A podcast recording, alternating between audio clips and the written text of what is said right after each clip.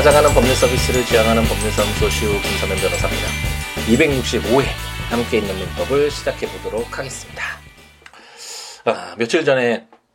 어, 이재용 부회장의 그 항소심 예, 형사 판결과 관련돼서 아, 변호사로서 어, 김사면 변호사가 아, 생각하는 의견은 어떠냐라는 그런 에, 질문이 있었고 아, 제가 그래도 판결문이라도 한번 읽어보고 말씀드리겠다라고 했는데 아, 지금 그 이제 제 의견을 에, 말씀드리려고 하니까 이제 좀 후회가 아, 먼저 밀려오네요. 아, 그냥 간단하게 정말 부담 갖지 말고 그 그, 그 질문을 주셨던 분의 말씀처럼 부담을 갖지 말고 그냥 제 생각을 간단히 이야기하면 되는데 어, 괜히 음, 뜸을 들여서 시간을 더 어, 들여서 어, 나중에 말씀드린다고 하니까 오히려 부담도 되고 어, 괜히 그렇게 크게 중요하지 않는 저의 의견이 기다리시는 분들도 어, 계실 테고 아, 그래서 어, 굉장히 부담스럽구나라는 생각이 들고 이게 부담을 갖지 않고 에, 말씀드리기가 그렇게 쉽지 않은 그런 부분이 있죠 분명히 삼성이라는 기업 자체가 아, 제가 영국에서 2년 동안 이제 생활을 할 때 처음 삼성이라는 그 아, 지위 자체가 정말 대한민국의 대기업 중에 하나구나라고 아, 단순하게 볼 수 없다라는 것을 확인하고 굉장히 놀랐던 기억이 나는데 이런 어떤 세계적인 기업이라고 할 수 있는 삼성과 그동안 대한민국 사회에서 좀 나쁘게 관행적으로 계속해서 유지되어 왔었고 지금도 사실 그런 부분이 드러난 것이라고 할수 있는데 어떤 정치와 어떤 재벌들 아, 이런 아, 경제적인 기업들 간의 부당한 어, 부정한 결탁이라고 해야 되나요? 그런 부분과 관련된 굉장히 중요한 내용이고 우리 사회에 굉장히 많은 영향을 미칠 수 있는 특히나 이런 정치적인 부분이 우리 촛불 혁명을 통해서 정권이 바뀌는 그런 도화선이 됐던 그런 문제이기도 하잖아요. 그래서 굉장히 중요한 부분인데 1심에서 이제 유죄가 인정이 돼서 아, 대부분의 유죄가 인정이 돼서 징역형을 이제 실형을 살다가 2심에서 아, 이제 집행유예로 아, 이제 석방 상황이 되고 나니까 이제 사회적으로 굉장히 찬반 논란도 많고 굉장히 좀 시끄러운 부분들이 있죠. 논란이 굉장히 많이 되고 있는데 네, 당연한 아, 부분이라고 할 수 있고 어, 우리 사회가 좀 더 앞으로 나아가는데 굉장히 중요한 부분이다라는 아, 생각이 듭니다. 그런데 어쨌든 기본적으로는 저는 한 일주일 전인가요? 한번 그 사법부가 아, 이제 건의를 잃고 어, 그 중심을 잡지 못하는 그런 사회는 굉장히 불안하다라는 그런 말씀을 한번 드렸던 것 같은데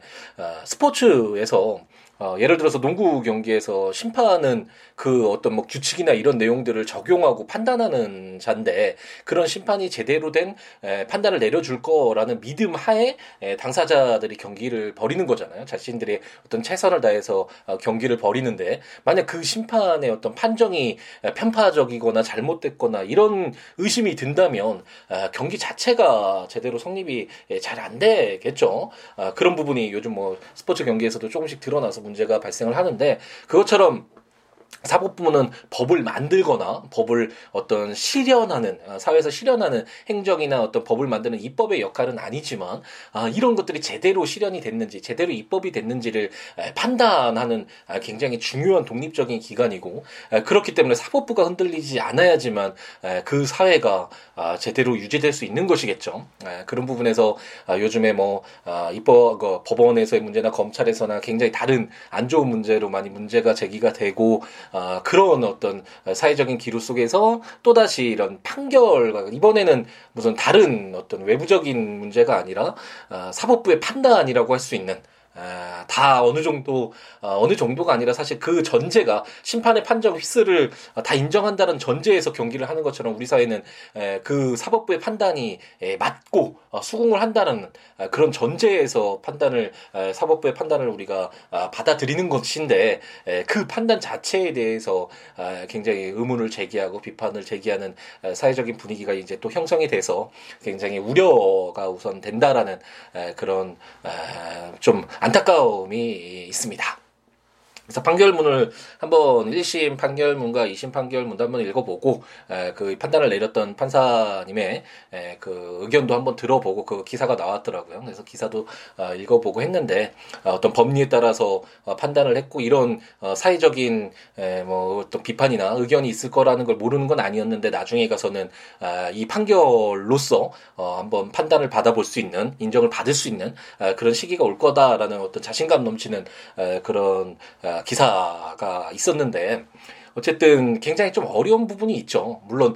그 예전 같이 사법부는 권위가 있고 이 판결은 나만 내릴 수 있으니까 법을 아무것도 모르는 너희들은 아예 알려고도 하지 마. 너희들 이해할 수 없어. 이런 식으로 어, 배척해서는 절대 안 되겠죠. 어, 이제 그런 사회는 이미 지났고 제가 함께 있는 민법을 통해서도 어, 하고자 하는 이야기가 이 법이 멀리 떨어져 있는 것이 아니라 우리들이 함께 사회 기준으로 두고 있는 것이니까 어, 당연히 그런 부분은 안 되는 것이고 그래서 이제 판결문을 그런 식으로 배척은 아니지만 그래도 어, 읽어봤을 때 법률 전문가가 아닌 그냥 아 그냥 그비 법률 전문가들의 시각으로 봤을 때는 좀 어려운 부분들이 상당히 있기는 있죠. 아, 왜냐하면 그 뇌물죄와 관련돼서는 아, 굉장히 좀 어려운 부분이 있는 게 이게 직무 관련성이나 대가성이나 이런 부분들이 에, 사실상 굉장히 그 기준이 모호한 부분이 있고 그렇기 때문에 에, 소위 김영란법이라고 하잖아요. 이제 시행이 돼서 우리 사회에 많은 이제 변화를 초래되고 있는데 예전에 김영란 아, 씨가 이제 인터뷰한 그 기사를 보면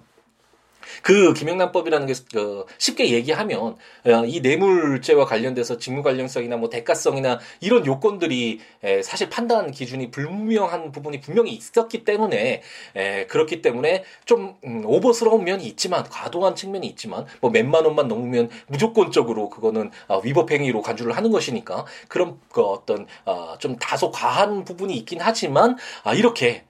어떤 공무원 특히 중심적으로 이런 공무원들이 어떤 대 대가들 뭐 원하다 어쨌든 상관없이 근무원을 받거나 아, 이익을 향유하는 것은 아, 좀 잘못된 부분이 있다. 공정하게 공익을 위해서 일을 해야 되는 지위에 있는 사람들이 그런 어떤 대가를 받는 것은 문제가 있다. 어떤 이익을 향유하는 것은 아, 문제가 있다라는 인식을 심어줘서 그게 사회 전반에 어떤 어, 어떤 인식이 깔리면 그 문화적 수준이 높아지고 그 이후에 점차 뭐 여러 가지 예외 사항도 두고 금전도 받는 것도 뭐 여러 가지 금액 금액도 좀 아, 현실적으로 높일 수도 있는 것이고 그 이후의 문제지만 어쨌든 지금 우리 사회에서는 아, 그런 부분이 있잖아요. 그 포스트 모더니즘 가기 전에 에, 모더니즘이 먼저 이루어져야지 합리적이어야지 그 뒤에 합리적인 것 이후에 어떤 그런 어, 비합리적이지만 뭔가 거기에 가치가 있는 그런 것들을 뽑아낼 수 있는 것처럼 아, 우리 사회가 우선은 아, 그런 뭐 대가성이든 어쨌든 그런 걸 따지기 전에 어떤 공익적인 아, 중립적인 업무를 처리해야 되는 사람들이 어, 이익을 사사로 이익을 추구하는 것은 우선은 좀 아, 제한을 두어야 된다라는 그런 취지에서 아, 이렇게 법률을 제정하게 됐다 아, 이런 것들을 제한하게 됐다라는 그런 인터뷰를 본 적이 있는데 그것처럼 그런 어떤 아, 저도 굉장히 동감을 했고 그런 기사나 그런 취지나 아, 아, 그런 부분에 있어서 굉장히 동감을 했던 그런 기사였는데 어쨌든 그것처럼 그런 법이 생긴 것 자체가 아, 이런 뇌물죄와 관련돼서는 아, 뇌물죄를 인정할 것인가 아, 하지 않을 것인가의 판단이 에, 사실상 굉장히 좀 아, 명확하지는 않다. 아, 물론 뭐 법원에서 일정한 판례도 있고 어, 그 판단의 어떤 기준은 있지만 명확하지 않은 부분이 분명히 존재한다라는 것은 아, 전제로 할 필요가 있겠고 특히 2심에서는 이게 금액이 굉장히 많이 준 게 뇌물죄가 인정되는 뇌물 공여죄라고 하죠 뇌물을 준 사람을 처벌하는 이 부분과 관련돼서 좀 아, 차이가 났던 것이 이제 제3자 뇌물 공여죄라고 해서 이제 제3자에게 이익을 주는 뭐 K 재단이나 이런 거 있잖아요 미르 재단인가요?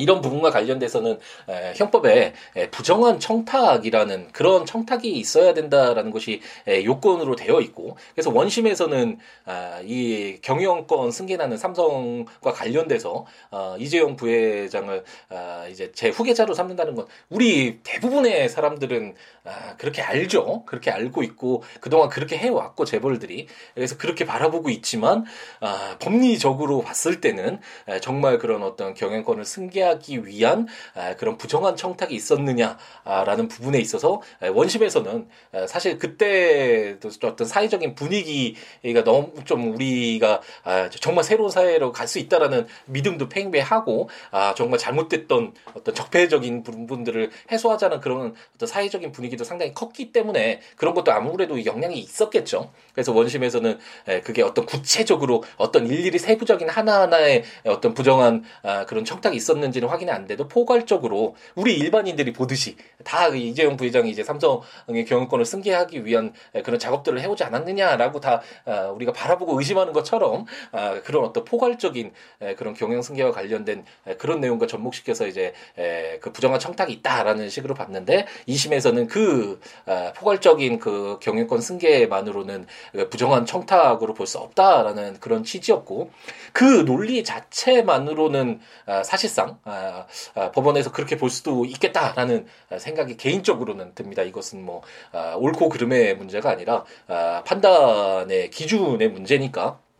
어쨌든 아, 형벌을 내리는 데 있어서는 형법을 적용해서 그자에게 형사상 책임을 묻는 데 있어서는 에, 정말 아, 의심이 들지 않는 아, 정말 확실하다는 에, 그런 심증이 형성이 돼야 되겠죠. 에, 그런데 아, 어쨌든 2심에서는 그런 부분에 있어서 아, 부정한 청탁이 있었는지 여부가 아, 정말 아, 합리적 의심이 들지 않을 정도의 그런 어떤 증거를 통해서 아, 확인이 되지 않았다라는 그런 취지이고 그런 부분에서 아, 금액이 좀 줄었다라고 생각을 하시면 되겠고요. 법리적으로는 뭐 그것을 인정하느냐 부분은 뭐저 아, 개인적으로는 뭐 아니지만 어쨌든 아, 이것은 중요한 부분이 아니고 법리적 전체적으로 그런 판단이 있었다라는 것이고 그리고 질문 주셨던 분 중에 그 해외에 재산을 이제 법령을 위반해서 그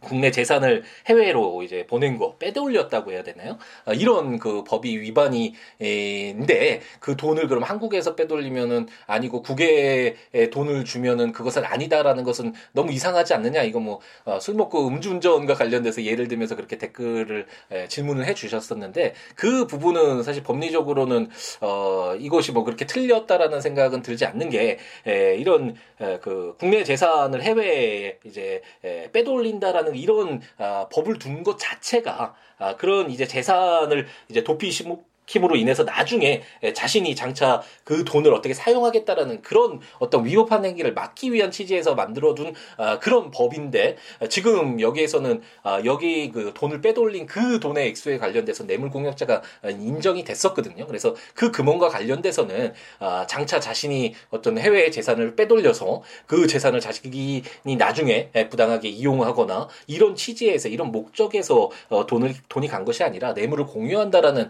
그런 그런 의미에서 어, 자신이 어떻게 좌우할 수 있는 그런 돈이 아니라 아, 그렇기 때문에 아, 지금 특경법인가요? 그 부분에 재산 도피와 관련돼서 아, 그 부분은 인정될 수 없다라는 것은 약간 뭐 법리적으로는 그렇게 크게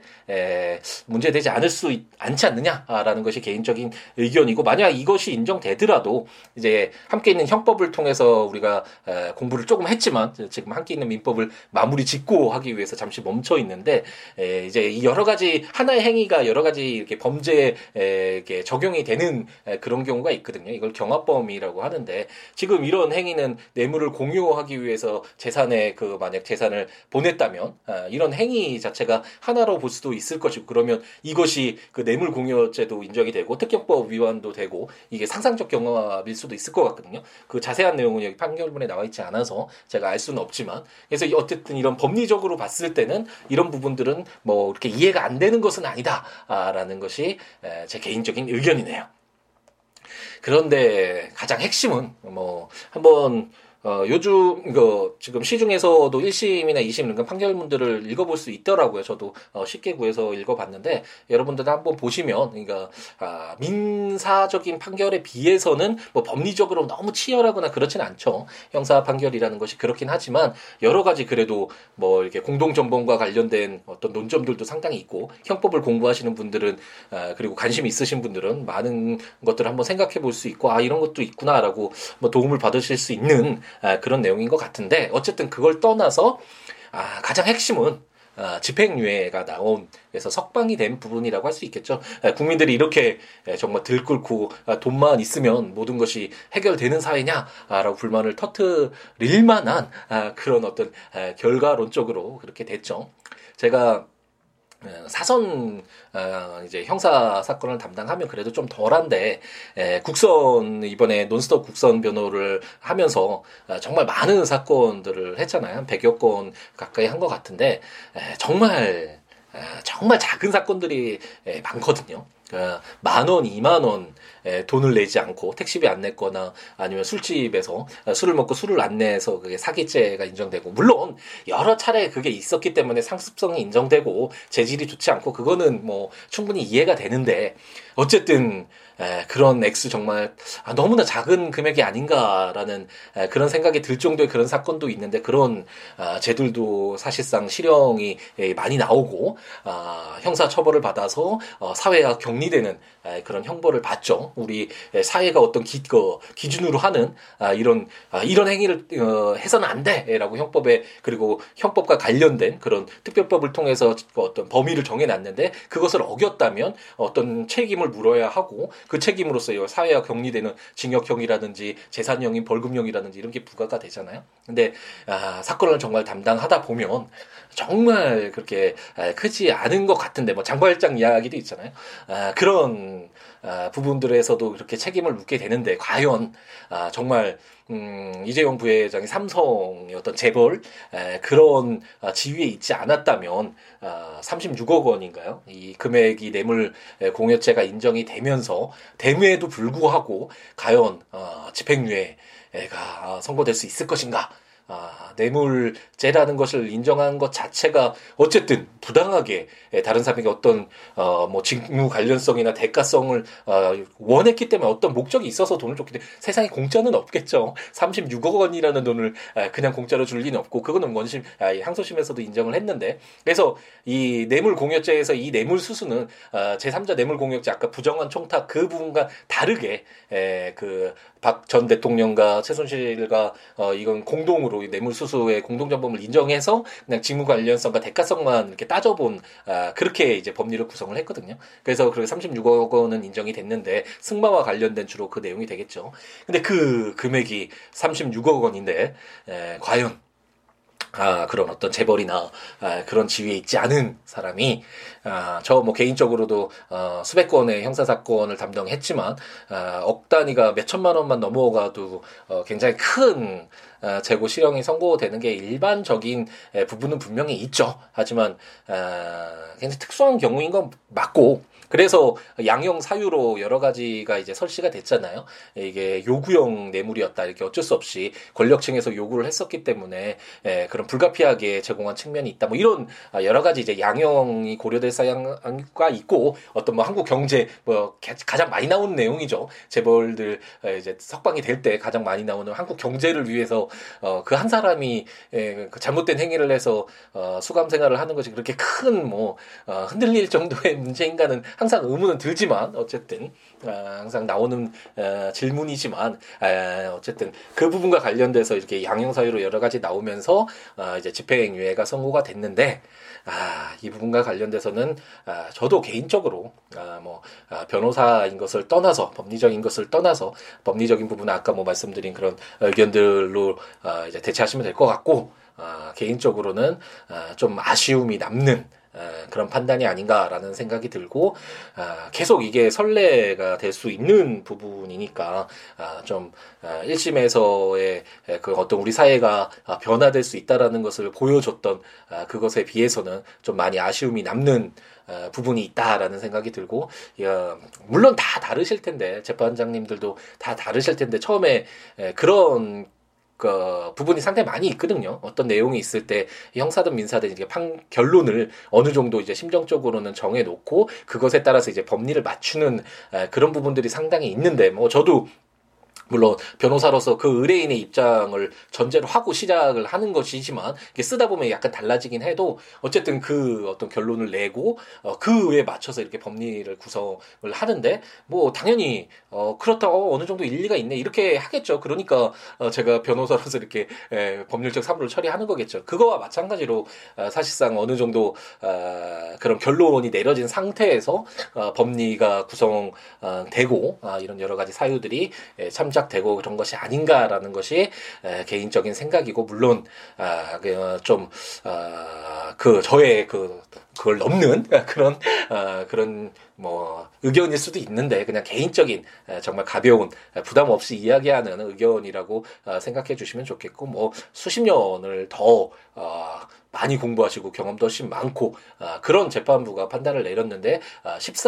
에, 그렇게 일방적으로 잘못됐다라고 하기에는 좀 어려움이 아, 있지만 아, 개인적으로 아, 좀 음, 아쉬움이 있는 아, 사회적인 에, 어떤 그런 부분을 봤을 때 그런 부분들이 분명히 있고 하지만 어쨌든 사법부의 판단은 존중을 해야 된다는 것이 저의 어떤 개인적인 아, 신념이고 이게 흔들리면 아, 사회 자체가 흔들리는 것이니까 물론 이제 그 이후에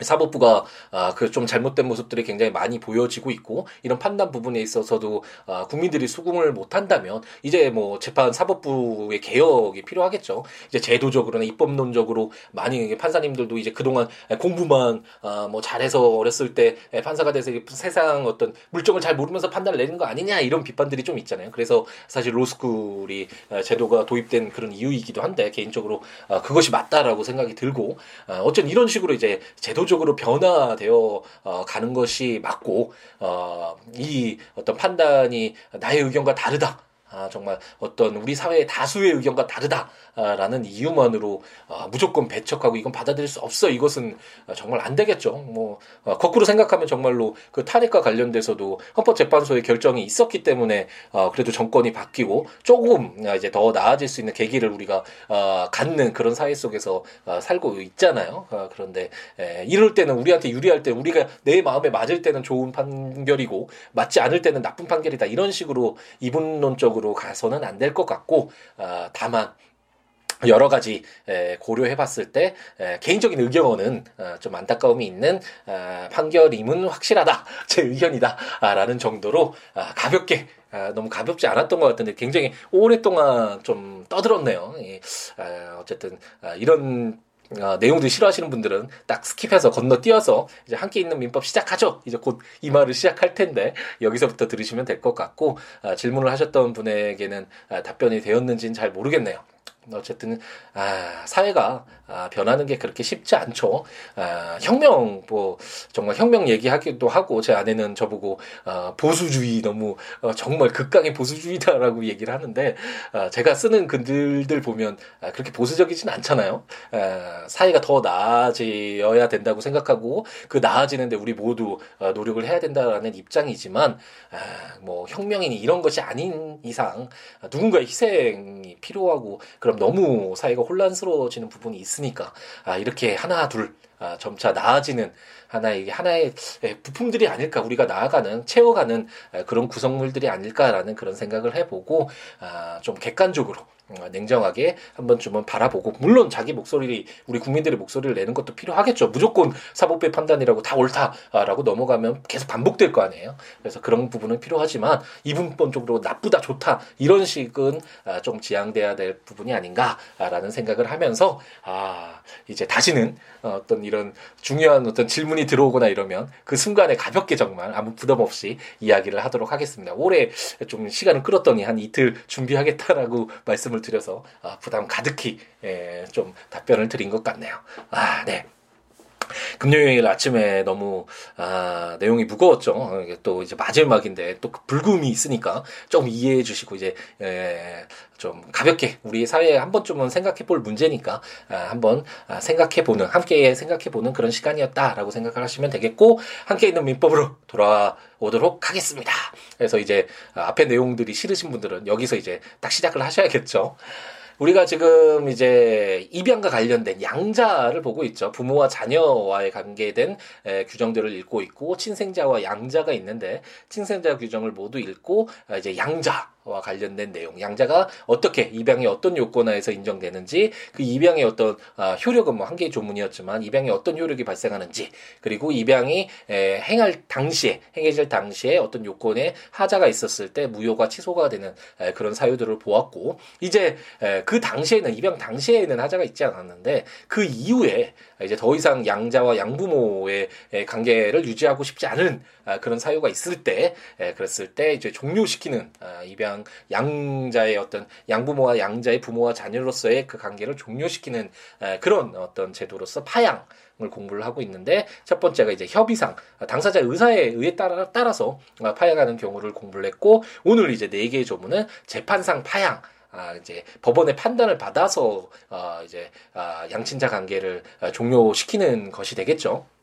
이혼과 관련돼서도 혼인 관계를 종료시키는 사유로서 어, 협의상 이혼과 재판상 이혼이 있는데 그 협의상 이혼은 당사자 협의에 따라서 어, 이혼을 하는 것이고 당사자가 협의가 이루어지지 못하면 법원의 판단을 받아야 되잖아요. 그것처럼 어, 그리고 재판상 이혼을 청구하기 위해선 어떤 상대방이 이혼을 어, 그 혼인 생활을 유지할 수 없을 만한 어떤 기책 사유가 있어야 된다는 그런 내용까지 우리가 떠올려 보면서 재판상 파양에도 마찬가지로 어, 더 이상 양부모와 양자 아, 사이의 그 어떤 관계를 유지하지 못할 그런 사유가 있어야 되겠죠. 그런 어떤 전제 하에서 한번 읽어보도록 하겠습니다.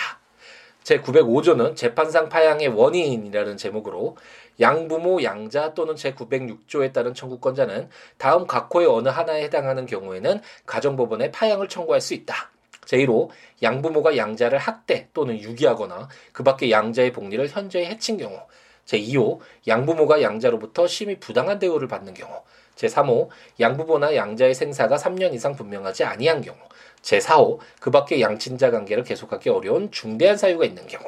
아, 이런 경우에 아, 이제 양부모나 양자가 아, 재판상 파행을 청구할 수 있다. 우리 혼인관계 종료시키는 재판상 이혼 사유랑도 유사하죠. 어쨌든 아 이러이러한 내용들 한번 읽어보시면 아 더 이상 아, 양부모와 양자 관계를 아, 유지할 수 없는 아, 그런 상황이구나라는 아, 그런 상황들이 이제 이해가 되시죠. 그럴 때는 가정법원에 이렇게 파양을 청구할 수 있도록 아, 재판상 파양의 원인을 규정을 하고 있습니다.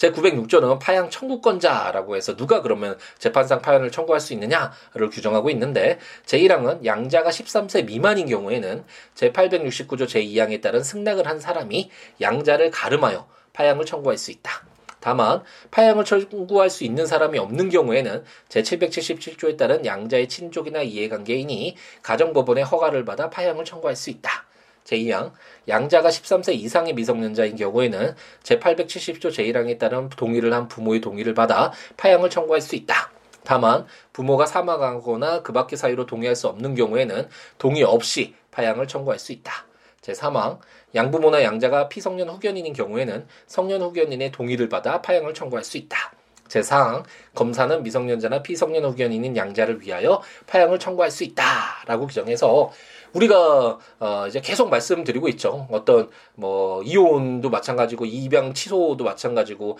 어떤 어 가족 관계를 이제 종료시키는 어 굉장히 많은 에,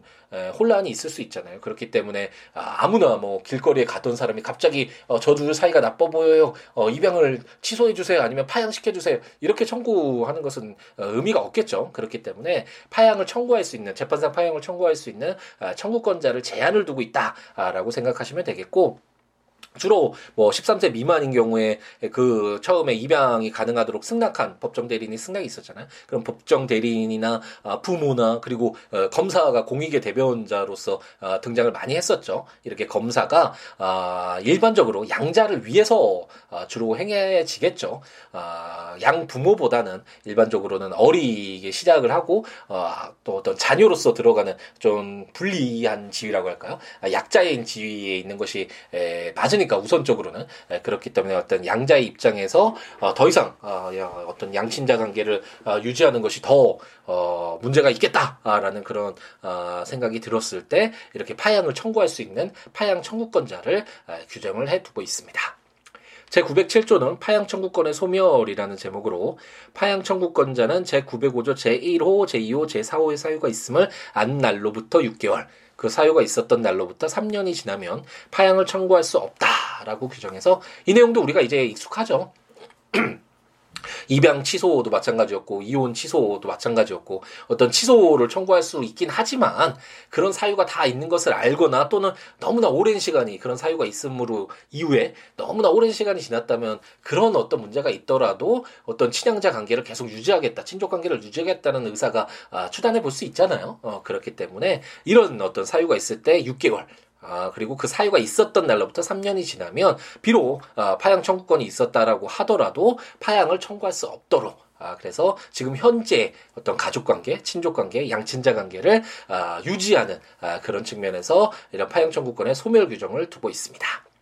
제908조는 준용 규정이라는 제목으로 재판상 파양에 따른 손해배상 책임에 관하여는 제806조를 준용한다라고 규정해서 손해배상 그 청구였잖아요. 어떤 어, 약혼과 관련된 규정이었는데 약혼이나 뭐 혼인관계도 마찬가지로 이혼과 관련돼서 어떤 상대방의 잘못으로 인해서 이런 어떤 관계가 아, 종료가 되었다면 그것에 대해서 당연히 책임들을 물어야 되겠죠. 아, 그렇기 때문에 손해배상을 아, 청구를 할 수 있다. 양자도 만약 양부모가 너무 괴롭히고 더 이상 어, 양친자 관계를 계속하기 어려운 중 중대한 아, 그런 사유가 있었다면 양부모에게 손해배상 아, 청구를 할 수 있겠죠. 이런 규정이 이제 제 908조에 담겨져 있었습니다. 오늘 조문도 좀 내용이 많았죠. 어, 처음에 너무 많이 어, 떠들어서 그런지 그것에 진이 빠져서 그런가요? 좀 많이 어 그냥 뭐 간단히 끝난 듯한 느낌도 있긴 한데 조문 내용이 꽤 있었으니까 근데 그 전에 많이 예, 언급됐던 그런 용어도 그렇고 내용도 많이 반복이 됐던 에, 부분이죠. 그래서 어느 정도 이해에는 에, 크게 어려움이 없지 않았을까라는 생각이 드는데 에, 조문들 한 번씩 국가법령정보센터 또는 제가 전자책으로 발간한 함께 있는 민법 또는 블로그 siwo.com siwo 넷에 해당 조문과 설명들 참고하시면서 아, 들으시면 좋겠습니다. 그 외에 어떠한 내용이라도 좋으니까 요즘에 또 이렇게 그래도 댓글을 달아주시는 분들 그리고 어, 개인적으로 연락을 주시는 분들이 또 많아져서 갑자기 제가 이렇게 매일같이 방송을 하는 아, 그런 노력을 좀 가상히 여겨주셔서 그런지 한동안 처음 시작할 땐 정말 많이 그런 연락을 받았었거든요. 정말 감동적인 긴 어, 편지도 받고 정말 설레이는 그런 편지도 받고 뭐 아, 메모나 뭐 여러 가지 뭐 이렇게 응원의 글도 받고 물론 비판적인 글도 있었지만 봤는데 한동안 좀 띄엄띄엄 하다 보니까 이렇게 아, 그, 그 연락 오는 그런 횟수도 좀 줄었었는데 아, 최근에 이제 좀 다시 아, 많이 관심을 좀 가져주시고 응원의 글이나 이런 아, 어떤 연락을 취해주셔서 너무 아, 또 행복하게 열정 가득하게 함께 있는 민법을 계속할 수 있게 되는 것 같고요. 그뭐 어, 이재용 부회장의 2심 판결 어떻게 생각하느냐 이런 질문 주시면 어쨌든 제가 아는 만큼 아는 범위에서 제 의견들을 이렇게 말씀드릴 수 있으니까 어, 이렇게 말씀드리겠습니다. 그랬더니 아, 소통을 잘하신다고 이렇게 또 칭찬도 해주셨던데 언제나 여러분들과 함께 이야기 나누면서 더불어 함께 살아가는 정말 소중한 인연이잖아요. 그러니까 여러 가지 이야기 함께 나누는 우리였으면 하는 희망을 가져봅니다. 금요일 예, 정말 행복 가득하게 채우시고 불금 때 또 오랜만에 일상에서 벗어나 즐겨보시기도 하고 예, 주말에 또 재충전의 시간도 갖고 아, 이렇게 즐겁게 순간순간 채우시고 월요일 아, 이제 아침에 이제 친양자제도 아, 가끔가다 설명을 드렸죠. 이제 친양자와 관련된 규정들을 가지고 찾아뵙도록 하겠습니다. 오늘 하루도 행복 가득하게 채우시기 바랍니다. 감사합니다.